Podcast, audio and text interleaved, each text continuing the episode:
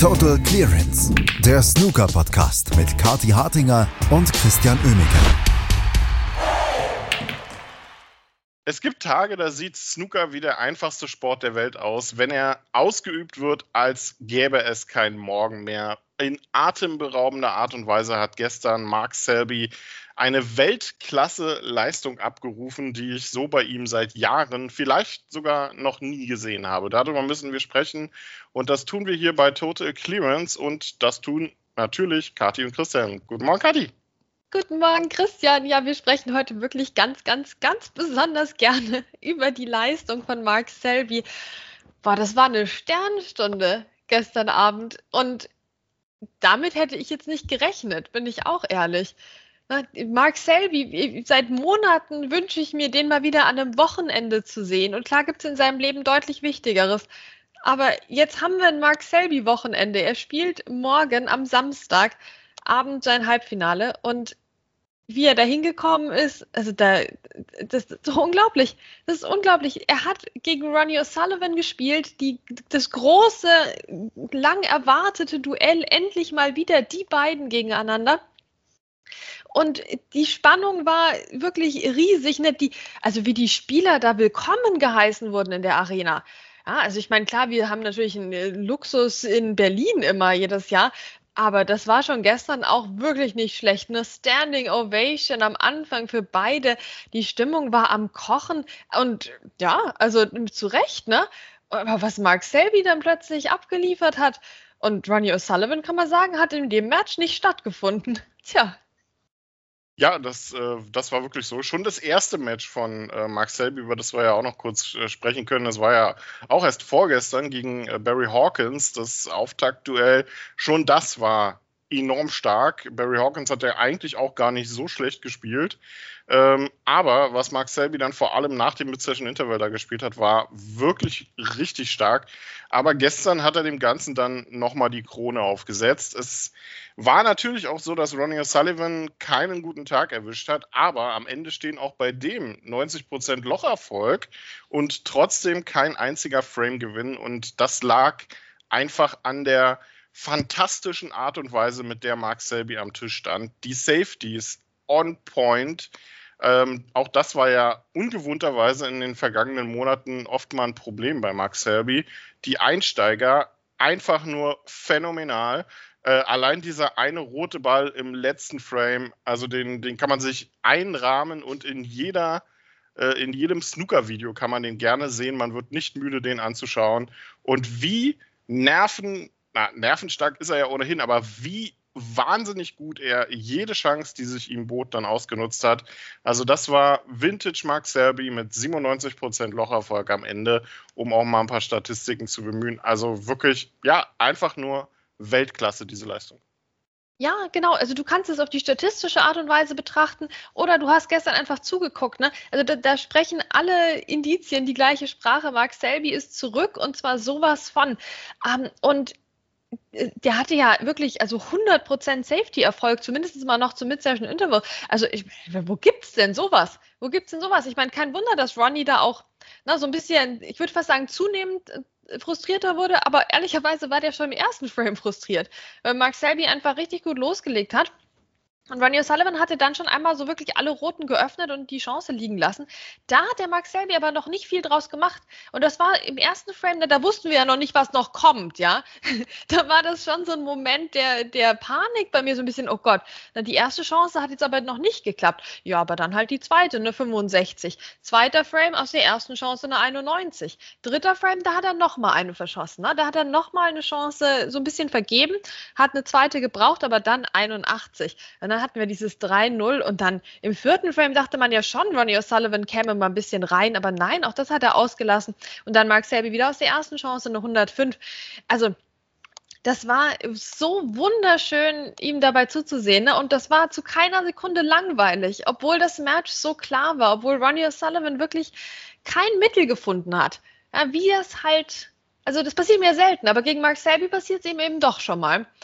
Und jetzt eben auch wieder. Also kein, kein Mittel gefunden gegen den Mark. Ähm, und damit ein ganz verdienter Mark Selby jetzt im, im Halbfinale. Also es ist, es ist so schön. Es ist wirklich schön. Also nicht, dass ich jetzt hier unbedingt irgendwas jetzt gegen Ronnie O'Sullivan loswerden wollen würde oder so oder irgendwie irgendwelche private Grabenkämpfe da austragen wollen würde.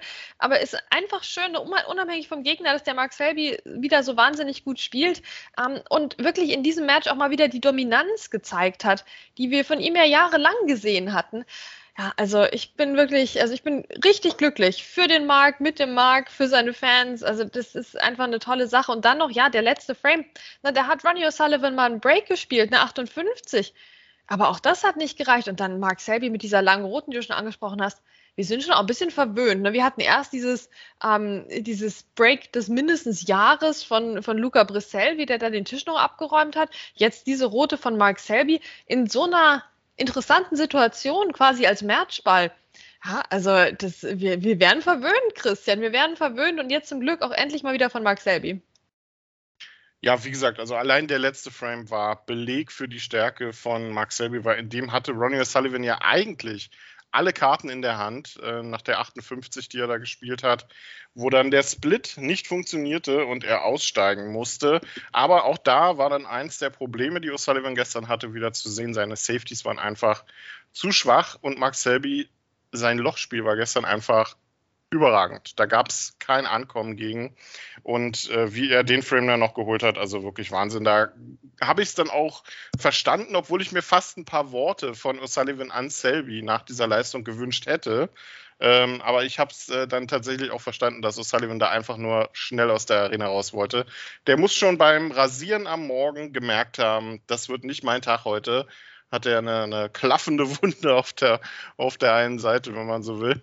Ähm, vielleicht war das schon der erste Beleg dafür. Also es war, ich finde es ja interessant, äh, wie, sie, wie dann gestern nach der Max Selby-Leistung eigentlich sich relativ schnell alle sicher waren, äh, dass das ein brutal starkes Match von Selby war. Aber dann mehrten sich so nach ein paar Minuten aber auch die Worte, naja, so gut war es vielleicht dann doch nicht, die Leistung war gut, wird aber überbewertet und O'Sullivan hatte ja trotzdem in jedem Frame Chancen. Wo ich dann so denke, ja, die hatte er, aber erstens hat er sie nicht genutzt und zweitens ist es halt auch schwer, einen Spieler wie Ronnie O'Sullivan äh, es zu ermöglichen, dass er gar keine Chancen bekommt. Das, das geht halt einfach nicht, weil irgendwie der locht halt ab und an mal einen guten Einsteiger dann doch. Und dann hat er halt die Chance. Aber er hat sie nicht genutzt. Er hat vor allem schwache Safeties gezeigt. Und der Meinung, äh, die dann auch gestern kam, dass er, dass Ronnie O'Sullivan gestern in der Form Spieler wie äh, Ding Junhui oder Zhu Long oder Barry Hawkins oder Sean Murphy geschlagen hätte, äh, der, da gehe ich nicht mit. Also das, das hätte auch gegen die Spieler nicht gereicht. Das soll jetzt Mark Selbys Leistung nicht mindern, aber Ronnie O'Sullivan hat nicht so gut gespielt, dass man das sagen kann. Ja, das stimmt. Also der hat jetzt nicht seinen Triple Crown Snooker ge gezeigt, aber Mark Selby hat ihm halt auch den Zahn recht schnell dann gezogen, oder? Klar, im ersten Frame hat er noch ein bisschen gewackelt, der Mark, aber dann, da, da war dann auch, das war ein richtig, das war ein schwerer Abend für Ronnie O'Sullivan dann noch dazu, weil halt nichts da lag und, und mit 100% Safety-Quote, ne, die ersten Frames sagen, ja, was willst du denn machen? Also, da kann er sich eigentlich noch freuen, dass er überhaupt mal die 13 Punkte gesammelt hat, dass er überhaupt mal einen Einsteiger bekommen hat. Ähm, also, die, was ich dann auch natürlich wieder gelesen habe, war, dass Ronnie O'Sullivan das jetzt, ja, der wollte das nicht. Das hat man ja schon im ersten Frame gesehen. Dem, der will das Match wegwerfen, dem ist das mhm. ganz egal. Ja, kann ich mir super vorstellen. Also, ich meine, gerade gegen Mark Selby, da ist der Ronnie O'Sullivan wirklich, also den interessiert das eigentlich gar nicht. Ne? Den Mark Selby will der überhaupt nicht schlagen. Ne? Also, da gibt es jetzt auch gar keine Rivalität seit Jahrzehnten. Ähm, also das merkt man immer gegen Mark Selby, das ist mehr wie so eine Exhibition und eigentlich wurscht, wer gewinnt bei den beiden. Ja, kann ich total verstehen, das Argument. Ja, also, also dieses, dieses Argument, äh, das finde ich auch reichlich bescheuert. Vor allem in der aktuellen Zeit ist es komplett aus dem äh, aus der Luft gegriffen. Das hätte man früher vielleicht noch, wo Ronnie O'Sullivan wirklich bei jedem Turnier auch mitgespielt hat, hätte man das eventuell noch durchgehen lassen können, unter Umständen, auch wenn das, äh, glaube ich, nie tatsächlich irgendwann mal so war, außer vielleicht in dem einen äh, WM-Match gegen Peter Ebden. Aber in der aktuellen Zeit, wo Ronnie O'Sullivan sich ja aussucht, bei welchen Turnieren er spielt und sich ja wirklich dann die Creme, der, Creme de la Creme der Turniere raussucht, ähm, glaube ich, ist dieses Argument einfach nur irrsinnig. Ähm, aber das, das werden wir aus, den, äh, aus, den, aus diesen Leuten dann nicht rauskriegen. Da, deswegen fand ich es auch interessant, dass äh, World Snooker Tour gestern äh, die Statistik von Ronnie O'Sullivan da rausgeholt hat mit 16 äh, Matches in Folge, jetzt ungeschlagen und seit 113 Tagen oder 103 Tagen, was auch immer es war, äh, ist er ungeschlagen. Das fand ich sehr witzig. Die 16 Matches sind natürlich beeindruckend, aber die 103 Tage, das ist natürlich eine, eine, Statistik, die verliert jegliche Bedeutung, wenn man dann halt erstmal guckt, welche Turniere er da ausgelassen hat in der Zeit und bei welchen er dann teilgenommen hat. Also da finde ich das äh, sehr fragwürdig. Ja, gut, ich meine, das ist ja ein bisschen Spielerei hier ne, mit dieser Statistik. Das stimmt, weil 16 Matches klingt dann vielleicht doch gar nicht so toll. Aber ich meine, hallo, 16 Snooker-Matches? Ha, da gibt es Leute, die haben in ihrem ganzen Leben noch nicht so viel gewonnen. Ja, das, es, ist, es war eine beeindruckende Siegesserie von Ronnie O'Sullivan. Er musste natürlich auch aus, aus medizinischen Gründen Turniere absagen dazwischen. Ne? Ähm, also das heißt, das, Argument von wegen, ja, wenn, wenn Stephen Hendry sein Comeback nicht gestartet hätte, dann wäre der noch länger ungeschlagen. Na, das ist ja immer das, wenn, ja gut, also was für eine Aussagekraft hat das dann noch? Ähm, aber wirklich diese X-Spiele, diese 16 Spiele in Folge, das war, ich meine, das haben wir haben es ja alle gesehen. Ne? Wir waren ja nicht blind. Wir haben doch gesehen, wie er die UK Championship gewonnen hat, wie er das Masters gewonnen hat, wie kein Kraut gewachsen war gegen ihn bei den Turnieren, in denen er mitgespielt hat. Ja? Und wen hat es da gebraucht, um das zu beenden? Den Mark Selby, Christian. Den Mark Selby hat es gebraucht. Mhm. Und den Max Selby in wirklich überragender Form. Hat mich sehr gefreut. Ähm, und auch die, die News äh, für seine Frau Vicky, die ja jetzt das All Clear bekommen hat, was, ähm, was den Brustkrebs angeht. Äh, ist, sind wirklich gute Nachrichten. Die waren gestern ja auch in der Arena. Waren schöne Bilder. Das Töchterchen von Mark Selby war mit da, Vicky war mit da. Also einfach ein rundum gelungener Abend für die Familie Selby. Und vielleicht wird es das ja morgen Abend dann auch, wenn es im Halbfinale geht, gegen entweder John Higgins oder Zhang Anda. Die bestreiten heute Nachmittag das letzte Viertelfinale in Telford. Und Zhang Anda hat das über ein sehr hart erarbeitetes 6 zu 5 gegen Noppon seinen Kamm erreicht. Ähm, es war eins der, der Highlight-Matches für mich, so rein von der Ansetzung her, für äh, die erste Runde. Von der Qualität her hat es äh, das nicht unbedingt gehalten, aber von der Spannung. Ah, das ist ja schön. Ja, da hattest du auch deinen Entscheidungsframe dann. Ähm, das, ich meine, das ist ja auch mal schön. Ne? Das, ich meine, muss ja nicht jeder 6-0 gewinnen hier. Ähm, äh, ja, also ich hatte mir auch einiges tatsächlich versprochen äh, von diesem Match. Bin dann aber doch ausgewichen auf Mark Selby gegen Barry Hawkins, ja, bin ich auch ehrlich, ja, obwohl ich ja eigentlich doch Janganda gegen Noppon Seinkam auch gucken wollte. Das fand ich blöd, dass die zeitgleich einfach gespielt haben. Das hätte es jetzt nicht gebraucht, ne? Aber gut, immerhin ähm, ging das ja dann ein bisschen in den Entscheidungsfällen. Das heißt, man konnte am Schluss noch, noch rüberschalten, auch als Mark Selby-Fan. Aber ich meine, du sagst, es war nicht so hochklassig. Ich meine, ich sehe da einen Haufen hohe Breaks, Christian. Worüber beschwerst du dich jetzt konkret? Äh, naja, es war schon, es war schon gut, es war ein solides Match, aber es wird jetzt nicht in, äh, in, in, irgendwelchen Highlights äh, der Saison auftauchen, schätze ich mal. Also es war am Ende dann auch äh, stark, dass Zhang Anda da noch zurückgekommen ist. Er ist ja im Prinzip das gesamte Match über, also fast das gesamte Match über einem Rückstand hinterhergelaufen. Erst 1 zu 3, dann später ähm, äh, 4-5 hinten gelegen. Also das war eine knappe Kiste am Ende, aber er hat sich durchgesetzt. Äh, jetzt trifft er auf John Higgins. Äh, interessantes Matchup, finde ich tatsächlich. Der John Higgins ist ja auch wieder in etwas besserer Form, hatte in der ersten Runde ja Ding Junhui rausgehauen. Ähm, ich finde es immer noch ein bisschen doof, dass man immer so mehrere Runden am Tag hat, aber das ist, glaube ich, eine ganz gute Einstimmung auf heute Abend, finde ich. Dieses Match heute Nachmittag, Jangan da gegen John Higgins, könnte unterhaltsam werden. Doch, ich glaube auch. Also ich meine, Noppon Seinkamp, ein Wort vielleicht noch zu ihm, ist vielleicht auch typisch für die Saison von Noppon Seinkamp, der eine gute Saison gespielt hat, glaube ich, ähm, aber dann doch den letzten Schritt meistens nicht macht. Und hier, hier jetzt auch, sogar den vorletzten nicht quasi. Also das war schon der so ein bisschen typisch. Na, dann jetzt noch im Entscheidungsframe zu verlieren. Und klar, das war ein tolles Break von Zhang Anda im Entscheidungsframe. Das, äh, klar, der ist immer knapp. Klar, da, da, reicht dann die eine Chance für den Gegner und du bist raus. Aber trotzdem so symbolisch irgendwie für die Saison von Noppon Seinkam, dass er jetzt nicht gegen John Higgins spielt, sondern der Zhang Anda. Ja, ein, ein spannendes Match, weil Zhang Anda hat ja auch ein gutes Komplettspiel vielleicht nicht ganz so gut wie das von John Higgins, zumindest der Legende nach. Ja. Also ich wüsste jetzt gar nicht, wüsste gar nicht, was ich damit anfangen soll. Also tippmäßig. Ne? Bin ich froh, dass wir das nicht mehr alles so durchtippen. Ähm, wir haben es wir aufgegeben, so ein bisschen, Christian, ne, mit den Vorhersagen. Aber da wäre es jetzt, finde ich, wirklich schwierig. Also es hängt halt wie so oft davon ab, was für einen Tag der John Higgins auch erwischt. Ähm, aber gut, es ist, glaube ich, ein schönes Nachmittagsspiel zum Einstimmen. Ja, ich finde es auch ein bisschen, bisschen kompliziert mit diesen verschiedenen Runden, weil für mich würde eigentlich, also ich meine, wenn es jetzt Freitag oder Samstag nur ein Nachmittagsspiel gibt, dann frage ich mich trotzdem immer, warum ist es dann nicht Samstag? Na, warum ist es nicht Samstag, wo die Leute besser in die Arena gehen könnten? Aber da, ne, da haben ja mehr Leute frei, tendenziell. Aber gleichzeitig natürlich ist dann immer Wintersport und dann vielleicht nicht so viel Sendezeit. Also, ah, das ist schon immer auch kompliziert, ne, mit dem, ähm, mit den Fans vor Ort versus äh, den äh, Zuschauenden zu Hause, den TV-Zeiten. Ja, aber so ganz glücklich finde ich es nicht, dass wir heute so ein Viertel-Halbfinal-Gemisch haben. Ja, das ist, das ist ja, glaube ich, irgendwie immer dieses äh, ITV Samstagnachmittag ist da irgendwas anderes reserviert. Ne? Ich, ich weiß jetzt nicht genau was, aber äh, irgendwie haben die da, da dann nie die Möglichkeit, Snooker zu zeigen, was schade ist. Aber Zhang Anda gegen John Higgins, die haben ja beide eigentlich eine recht gute Saison, warum auch immer, weiß ich gerade nicht.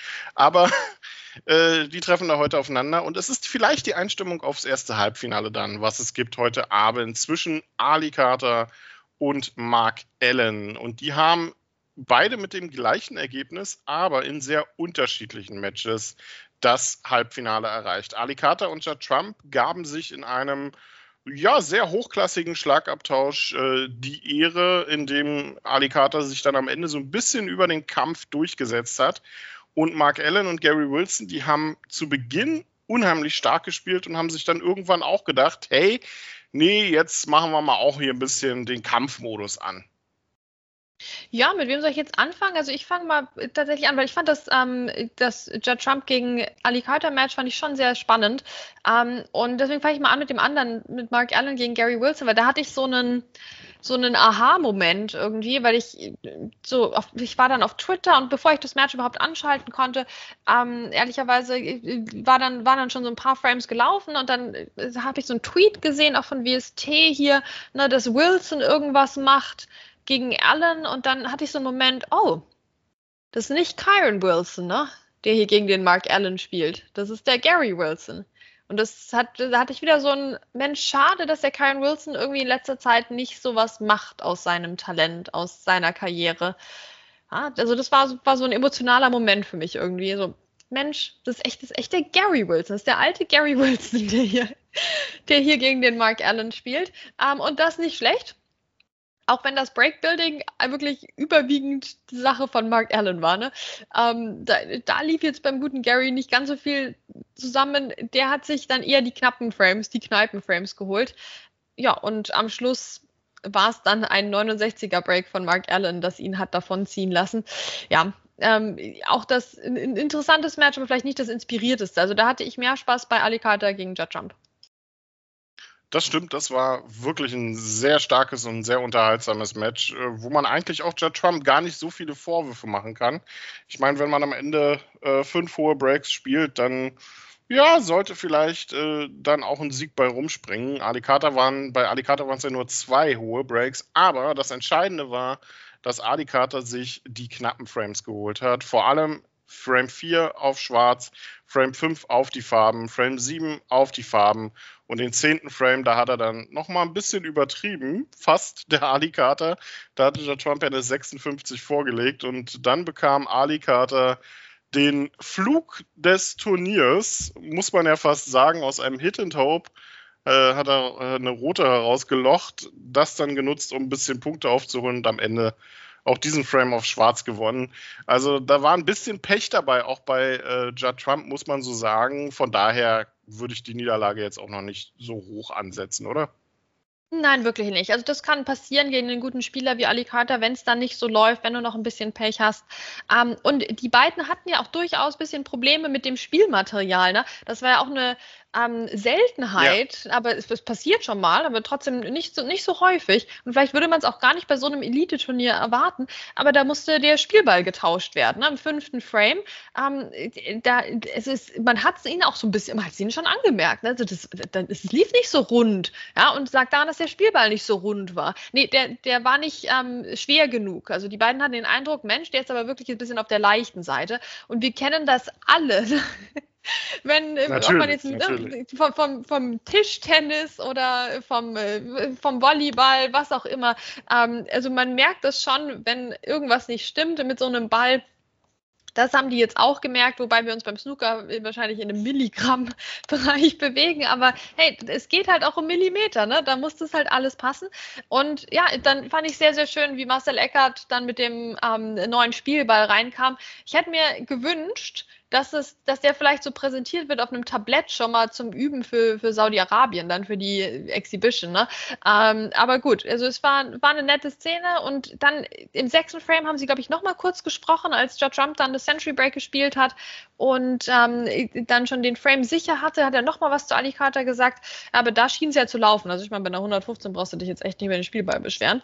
Ähm, trotzdem, die beiden gerade am Anfang hatten, glaube ich, echt so ein bisschen zu kämpfen mit dem mit dem Tisch respektive Ball. Ähm, und am Schluss Ali Carter verdienter Sieger, aber ja, also es war auch irgendwie mehr das Schicksal, was vielleicht entschieden hat, dass Ali Carter da das Quäntchen mehr Glück hat und irgendwie die ein Tick bessere Chancenverwertung in den, in den knappen Frames. Also Judge Trump, der braucht sich da gar nicht ärgern. Ja, vielleicht war es Ali Carter, der meinte, wir wollen den alten Spielball zurück, als statt Trump das Century gespielt hat. Vielleicht hätte man auch einfach einen goldenen Ball nehmen sollen, statt, äh, den, statt einen neuen Spielball. Aber gut, wir werden es äh, sehen, wie es dann heute läuft zwischen Ali Carter und Mark Allen. Die bestreiten das erste Halbfinale und ich muss sagen, beide haben ja auch eine sehr gute Saison. Ähm, das könnte ein richtig unterhaltsames Duell werden. Aber Spaß, äh, Spaß beiseite. Ich, ich wage auch hier nicht so wirklich eine Prognose. Ne? Also Mark Allen, sein erstes Match war überragend gegen Mark Williams. Der Beginn gegen Gary Wilson war auch sehr ordentlich. Aber die letzten Frames, naja. Und auch bei Ali Carter weiß ich noch nicht so genau. Der ist ja durchaus hier auch für ein Finale gut, aber so 100 pro überzeugend war das auch alles noch nicht. Also eigentlich wieder sehr offenes Match. Ja, genau. Ich glaube, da müssen wir einfach zuschauen. Heute Abend erstes Halbfinale und dann wissen wir mehr. Aber ich meine, hier Mark Selby, der wird schwer zu schlagen sein, wenn, je nachdem, wie weit er kommt. Das absolut. Ähm, wie gesagt, heute Nachmittag gibt es das letzte Viertelfinale zwischen Janganda und John Higgins. Heute Abend dann das erste Halbfinale zwischen Ali Carter und Mark Allen. Morgen Abend dann das zweite Halbfinale zwischen Mark Selby und dem Sieger der Begegnung heute Nachmittag. Und am Sonntag dann das Finale. Distanz bleibt, bleibt bei Best of 11, das Finale dann natürlich über Best of 19. Und wir werden das Ganze natürlich für euch hier auch weiter zusammenfassen, äh, werden das Wochenende beobachten und dann über die Entscheidung bei der Players Championship in Telford reden. Bei Total Clearance. Kathi und Chris sagen Tschüss, bis zum nächsten Mal. Total Clearance, der Snooker-Podcast mit Kathi Hartinger und Christian Oemeke. Wie baut man eine harmonische Beziehung zu seinem Hund auf? Puh, gar nicht so leicht. Und deshalb frage ich nach, wie es anderen Hundeeltern gelingt, beziehungsweise wie die daran arbeiten. Bei Iswas Dog reden wir dann drüber. Alle 14 Tage neu mit mir, Malte Asmus und unserer Expertin für eine harmonische Mensch-Hund-Beziehung, Melanie Lippisch. Iswas Dog mit Malte Asmus. Überall, wo es Podcasts gibt.